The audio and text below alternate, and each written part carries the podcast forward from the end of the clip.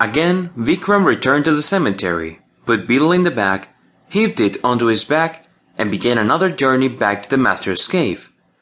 Hey, my dear friend, said Beetle. This time I will tell a story. Pay attention. And this is the story he told. A long, long time ago, there were two large tribes in India. One, the upper tribe, was located at the base of the mountain, and the other, the lower tribe, was closer to the river in the valley. Each tribe owned the same amount of land and the same number of homes in their villages.